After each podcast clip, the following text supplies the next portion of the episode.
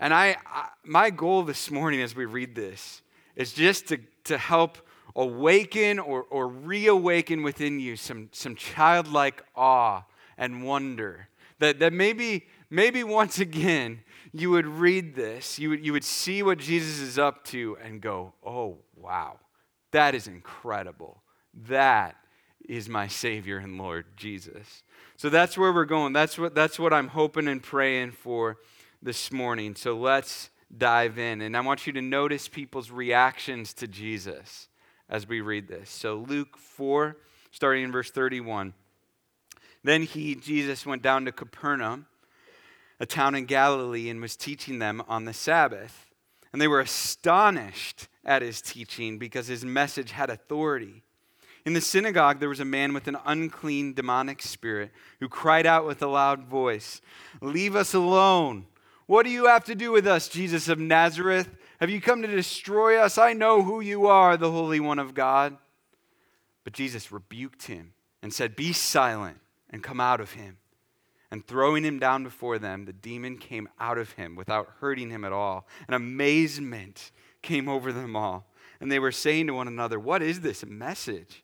For he commands the unclean spirits with authority and power, and they come out and news about him began to go out to every place in the vicinity. After he left the synagogue, he entered Simon's house. Simon's mother in law was suffering from a high fever, and they asked him about her. So he stood over her and rebuked the fever, and it left her. She got up immediately and began to serve them. When the sun was setting, all those who had anyone sick with various diseases brought them to him. As he laid his hands on each one of them, he healed them and demons were coming out of many, shouting and saying, You are the Son of God. But he rebuked them and would not allow them to speak because they knew he was the Christ. When it was day, he went out and made his way to a deserted place. But the crowds were searching for him. They came to him and tried to keep him from leaving them. But he said to them, It is necessary for me to proclaim the good news about the kingdom of God to other towns also, because I was sent for this purpose and he was preaching in the synagogues of Judea. Now, flip over to, to chapter 5, verse 12. We're going to cover verses 1 through 11 next week. 512. While he was in one of the towns, a man was there who had leprosy all over him. And he saw Jesus, fell face down, and begged him, Lord, if you are willing, you can make me clean. Reaching out his hand, Jesus touched him, saying, I am willing be made clean. And immediately the leprosy left him. Then he ordered him to tell no one, but go and show yourself to the priest and offer what Moses commanded for your cleansing as a testimony to them. But the news about him spread even more, and large crowds would come together to hear him and he uh, to be healed of their sicknesses. Yet, he often withdrew to deserted places and prayed. On one of those days, while he was teaching, Pharisees and teachers of the law were sitting there who had come from every village of Galilee and Judea and also from Jerusalem, and the Lord's power to heal him, to heal was in him. Just then some men came carrying on a stretcher a man who was paralyzed. They tried to bring him in and set him down before him. Since they could not find a way to bring him in because of the crowd, they went up on the roof and lowered him in on a stretcher through the roof tiles into the middle of the crowd before Jesus. Seeing their faith, he said, Friend, your sins are forgiven. Then the scribes and Pharisees began to think to themselves, Who is this man who, who speaks blasphemies? Who can forgive sins but God alone? But perceiving their thoughts, Jesus replied to them, why are you thinking this in your hearts? Which is easier, to say, Your sins are forgiven you, or to say, Get up and walk? But so that you may know that the Son of Man has authority on earth to forgive sins, he told the paralyzed man, I tell you, get up, take your stretcher, and go home. And immediately he got up before them, picked up what he had been lying on, and went home glorifying God. Then everyone was astounded, and they were giving glory to God, and they were filled with awe and said, We have seen incredible things today. Jesus' effect in this scripture is childlike awe and wonder. Verse 32 of 4. 432 says they were astonished at his teaching because his message had authority.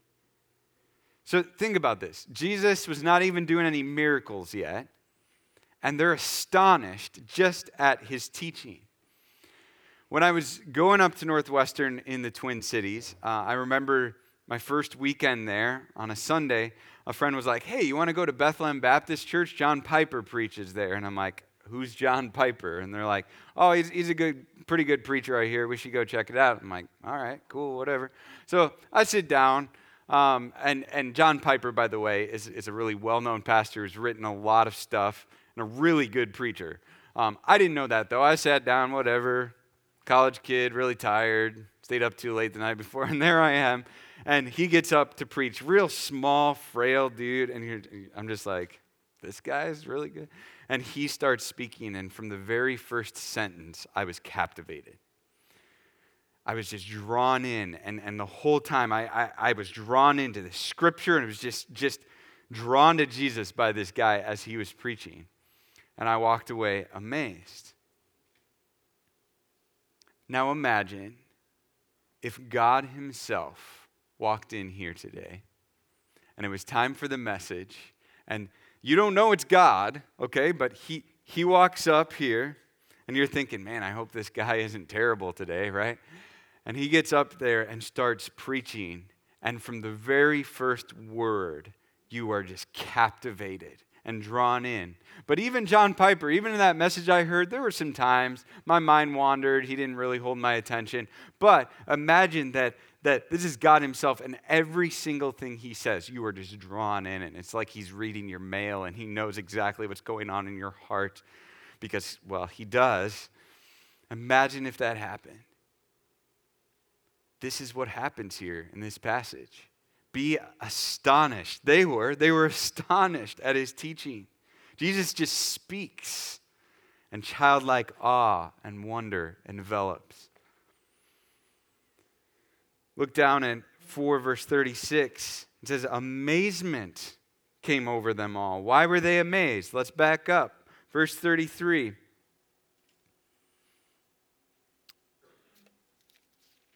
Of chapter 4 it says, In the synagogue, there was a man with an unclean demonic spirit who cried out with a loud voice, Leave us alone.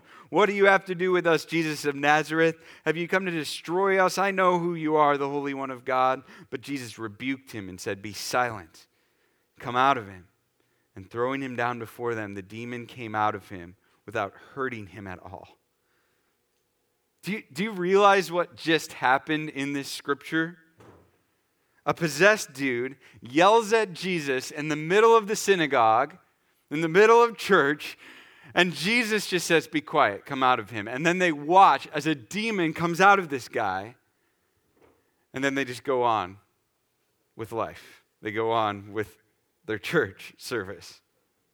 Imagine if that happened here this morning.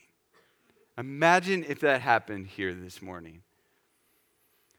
Imagine if someone um, you might want to pick up your drinks here. Um, imagine if someone just got up on the table, okay, and we had Jesus preaching. It'll be all right. Um, and we.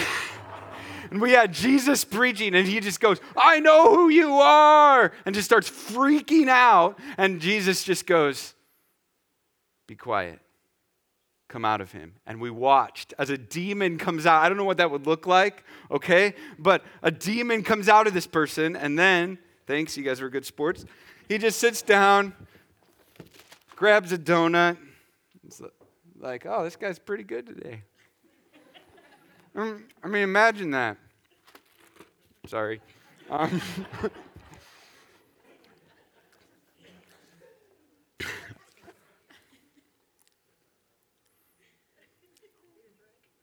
Nah, I'll be all right. My wife warned me. She's like, You're going to knock someone's coffee in their lap. Don't do that. Um, it didn't happen. Yes. Um, we made it. Here, here's the point, though. I mean, we read these stories and we go, Yeah, that's cool. He cast out a demon, right? But it's like, no, imagine if here this morning someone did that. I mean, we would be talking about it for years to come. And this happens. This actually happened. This is why they were so amazed. Be amazed because Jesus commands demons. and childlike awe and wonder ensues. Look down at 4 verse 42. It says, When it was day, he went out and made his way to a deserted place, but the crowds were searching for him. They came to him and tried to keep him from leaving them. So here's what's happening Jesus just got done healing many people and casting out many, many demons. And now they're running around like the paparazzi looking for him. Okay, where did he go? We got to find him. Now, again, imagine God Himself shows up, gets up here and preaches, casts out the crazy demon guy on the table named Matt, okay? And then he, he during communion or during worship goes around and heals some people of diseases no big deal and then there's a back door back here he just slips out before the service is done you know what we would be doing if that happened we'd be like hey you guys go down uh, go down State Street south. You guys take State Street north. We're going to go on Mamie west. You guys go Mamie east. We're going to find this guy because did you just see what happened here today? It would be insane. It'd be like Michael Jordan or Tom Cruise showing up. People just flock to him, right? I mean, that's what would happen. And that's what they're doing. They're looking around like, mad, where did he go? Did you see what just happened? Childlike wonder and awe. In 5 verse 12, it says, While he was in one of the towns, a man was, who was there who had leprosy all over him, and he saw Jesus, fell face down and begged him, Lord, if you're willing, you can make me clean. This guy's childlike awe and wonder was multifaceted. He was so in awe that he fell face down and begged him. So, literally, this is what this means. He falls face down and begs Jesus, If you can, you can make me clean. Now, I haven't fallen face down to beg someone for something. Um, since like five years old begging my mom for candy. Okay? This is a grown man falling face down because he's so desperate, saying, Make me clean, heal me, Jesus. But he's not just desperate, okay? Look at this. He was deeply respectful. He calls him Lord. He knew this wasn't an ordinary guy. And he says, If you are willing, you can make me clean. He knows without a shadow of a doubt that Jesus can heal him, yet he doesn't demand it. He says, You can if it's your will. Not my will, but yours be done, is what he's saying essentially. He has desperation, respect, and humility towards Jesus. And we see it in one verse. Now put yourself in this guy's shoes. Imagine that you have cancer and you were just given six months to live, and Jesus walks down your sidewalk and you see him walking down, you look out the window, oh my, oh my goodness, that is Jesus. And you run out to him and you, you, you stop him and go, you, you have to heal me right now, Jesus. You have to, right now. I mean, that's what I would do. But this guy doesn't do that. He falls flat on his face and he goes, If you can, or no, he says, If you're willing, you can make me clean. If you are willing, you can heal me of this cancer. See, this guy remains respectful and humble. I don't, I don't know if I would in that circumstance. I'd be like, Jesus, I need to be healed now, now, now, come on. But he remains respectful and humble. And by God's grace, he says, If you're willing, you can heal me. And then Jesus, imagine this if you had cancer you go up to Jesus, if you're willing, you, you bow down and go, if, you, if you're willing, you can heal me of cancer. And Jesus just touches you and says you're healed. And you, you stand up and the cancer is gone. That's what happens here. 5 verse 26. Everyone was astounded, and they were giving glory to God, and they were filled with awe and said, We have seen incredible things today. So Jesus forgives and heals a guy, proving that he's God. And everyone is astounded and filled with awe and are saying, We've seen incredible, amazing things today. 5 verse 26 captures this whole scripture we're looking at today really well. Jesus' effect on people was awe childlike wonder. So, I'd like you to discuss at your table right now why are we so often not in awe when we read accounts of Jesus like this? Discuss.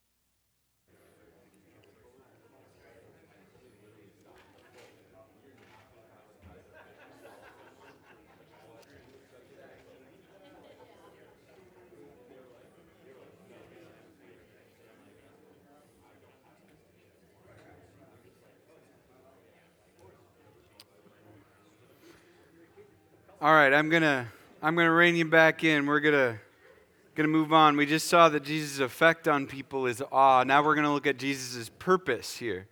His effect was awe. His purpose, though, is to proclaim the good news, and he tells us that. 4 verse 43. He said to them, It is necessary for me to proclaim the good news about the kingdom of God to the other towns also, because I was sent for this purpose.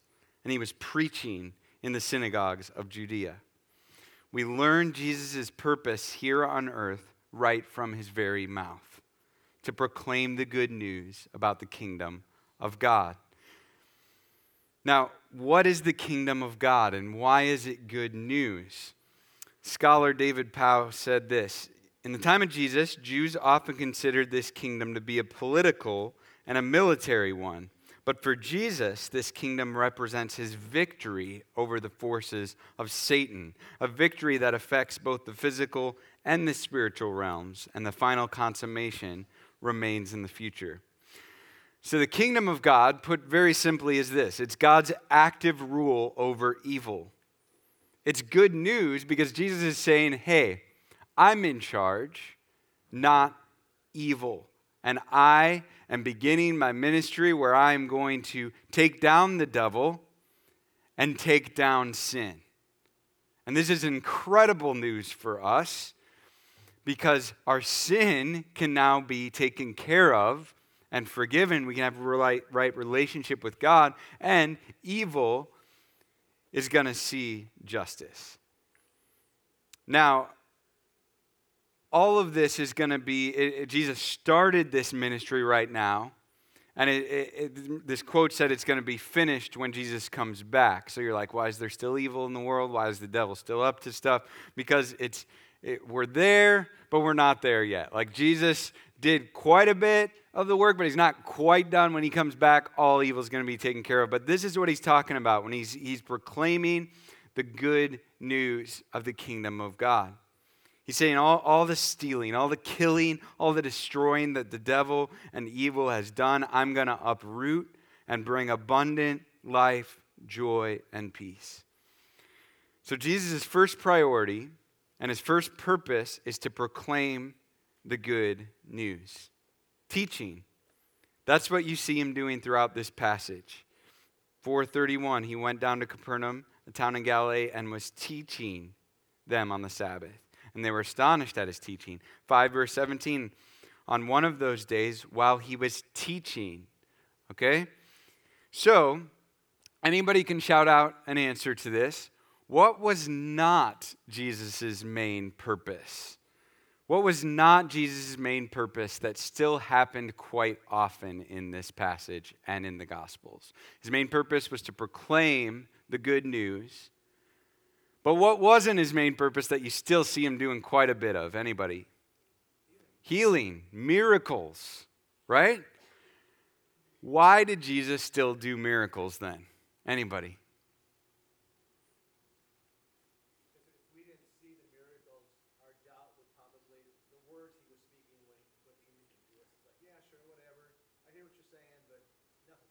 Yeah, yeah.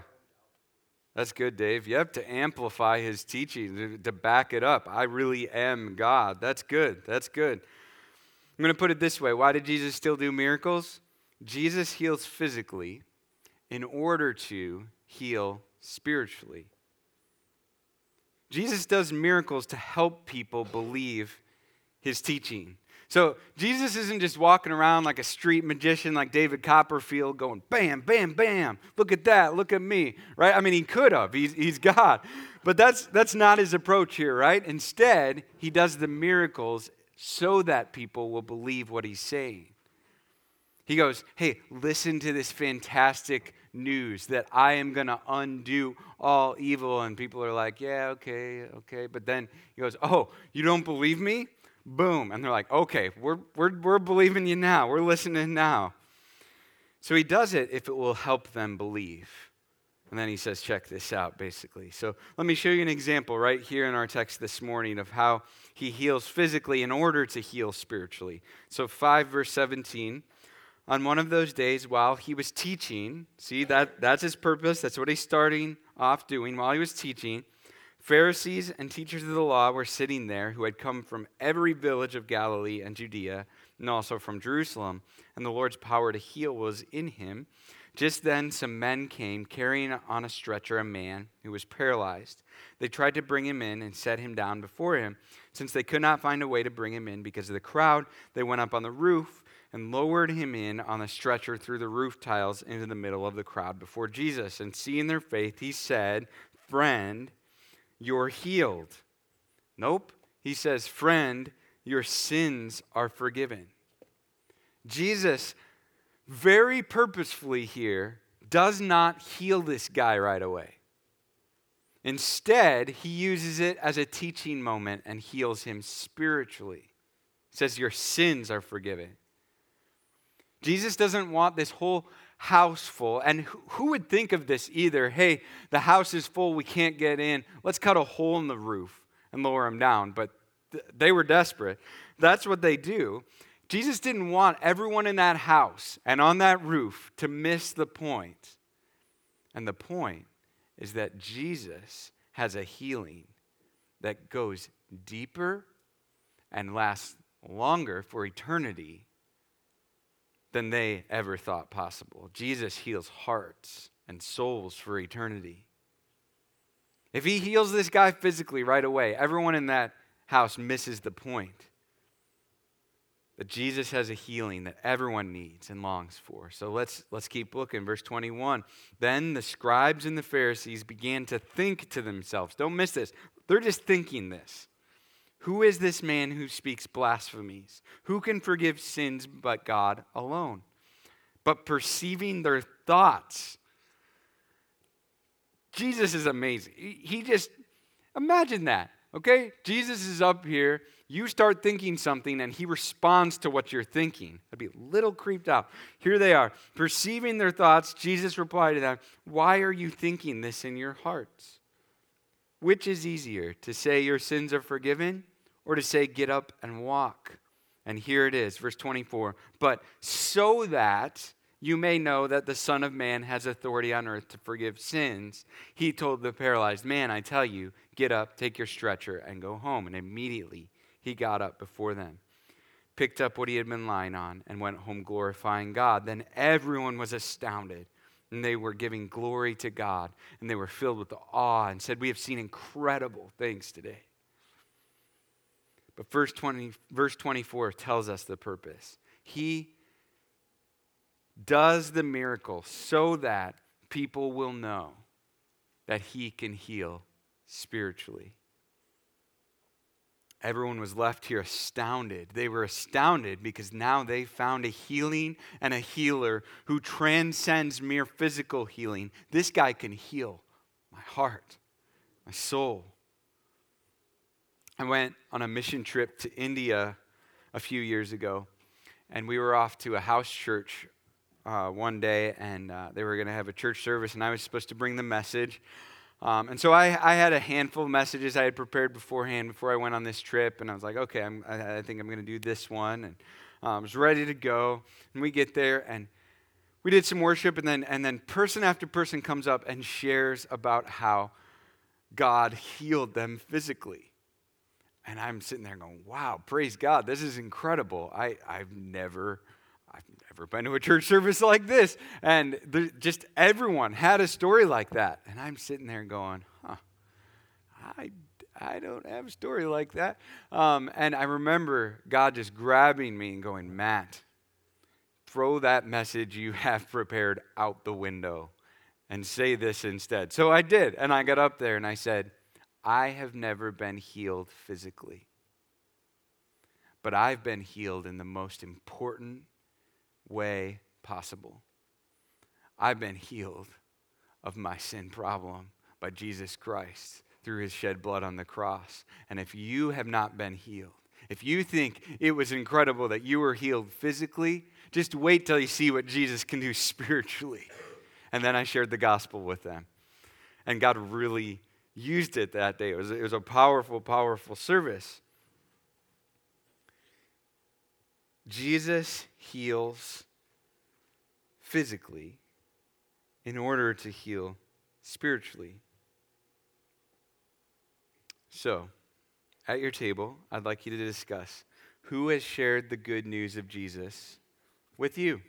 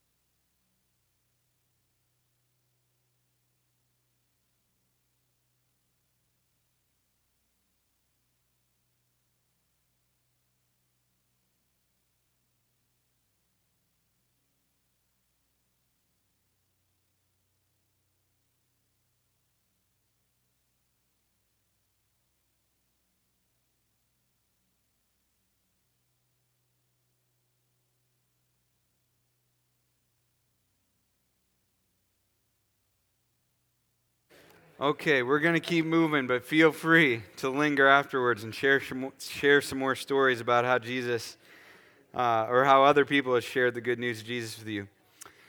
Last, I want to look at Jesus' priority in here. His priority is surprising to me. Jesus' priority is to pull away from everybody and pray. 4 verse 42 When it was day, he went out and made his way to a deserted place.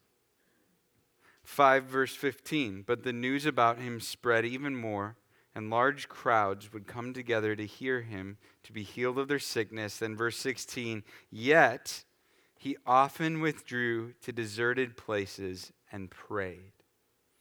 So, anyone can, can just shout out an answer. Why do you think Jesus pulled away to pray even as he was going viral.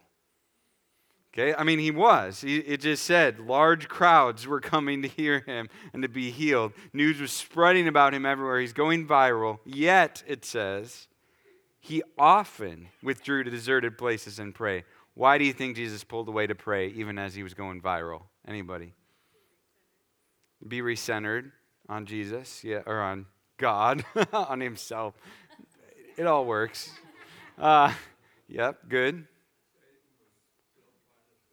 Yeah, yep. Satan was still very much trying to stop him. Yep. Anyone else? Yeah, recenter on his job and his purpose. Strength, absolutely. Yep, strength from the Holy Spirit, all of those. Absolutely. Um, what's that? Yeah,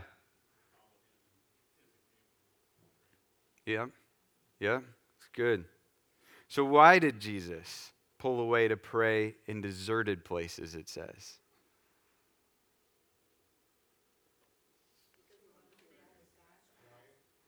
Uh, let's do hands. Let's start here, Narla. yeah, yeah. Be alone. Soak it all in. Good. Right. Mm-hmm. For sure. Eliminate distractions. Good. There's at least a couple more. Yeah. Gather his thoughts. Sure.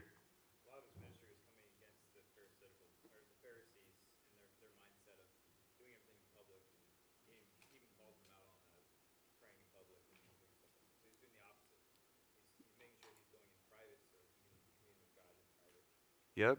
Yep. Jesus' kingdom is an upside down kingdom. The first shall be last, the last shall be first. So he's just showing that. Yeah, these, these teachers of the law of the day, they would make their prayers loud and known to everyone. And he's, nope, he's pulling away, doing it in private. Good, good. Um, March 2020 to March 2021, in several ways, for me was a very difficult time of life, as I'm sure for many of you it was as well. What saved and revived me over and over and over was doing what Jesus did here pulling away to pray. In fact, I know that I would not be here preaching this morning if I did not prioritize pulling away to pray during that season. So here's what I do at least half a day, once a month, I get away and I pray and I wrestle with God and I journal and I'm silent before Him and I open up my Bible.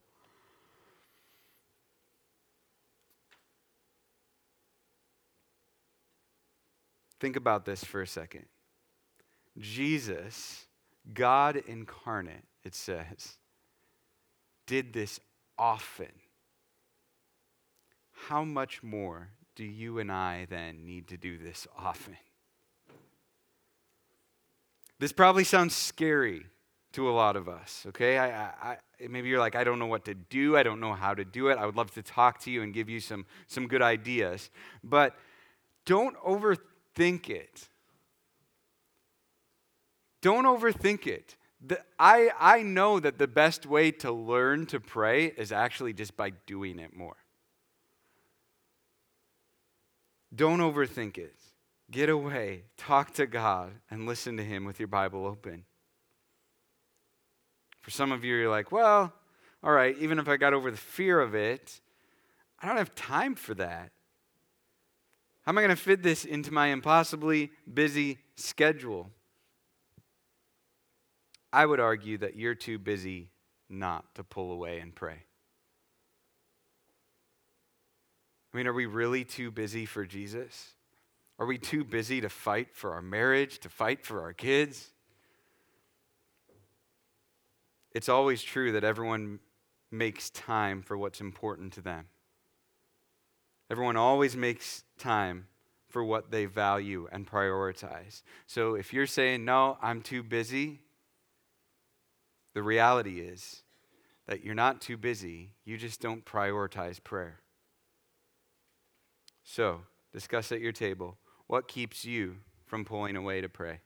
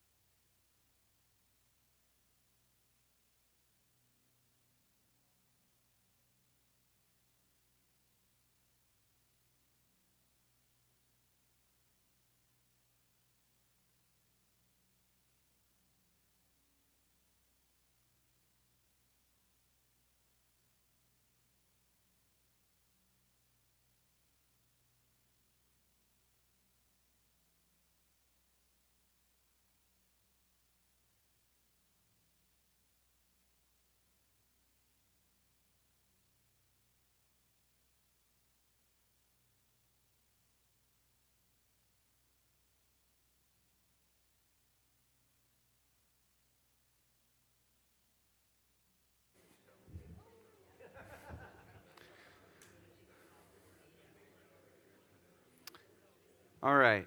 I'm going to call you all back in here. So I just want to summarize everything that we saw in this scripture today for you. So, when we're amazed by Jesus, this is Jesus. It's not actually Jesus, but this represents Jesus. This represents us. These represent other people. So, when we are amazed and in awe of Jesus, we're just filled up by him. Just going, wow, Jesus, you are incredible. You are beautiful. You are amazing. And as we do that, when you're amazed by something, you can't help but share it with other people. So this week, I felt really convicted because on Tuesday morning, Josh came into the office and I was super excited to tell him that I beat up on Greg. I didn't beat up, but I came back and beat him in fantasy football and I couldn't wait to tell him. I got to tell you, I, was, I had all this passion. And then, and then Josh even pointed it out to me. He's like, oh, you excited about that? Because we were talking about my message later, and he's like, like, like you had this morning talking about fantasy football. And I'm like, man, I need that passion for telling other people about Jesus. But but so I was a little convicted, but we need as we're amazed by Jesus and excited by Jesus, we let that pour out into sharing Jesus with other people. And we can't help but just, oh, I got to tell you about Jesus. I got to tell you what he's done in my life. I got to tell you what Jesus has done.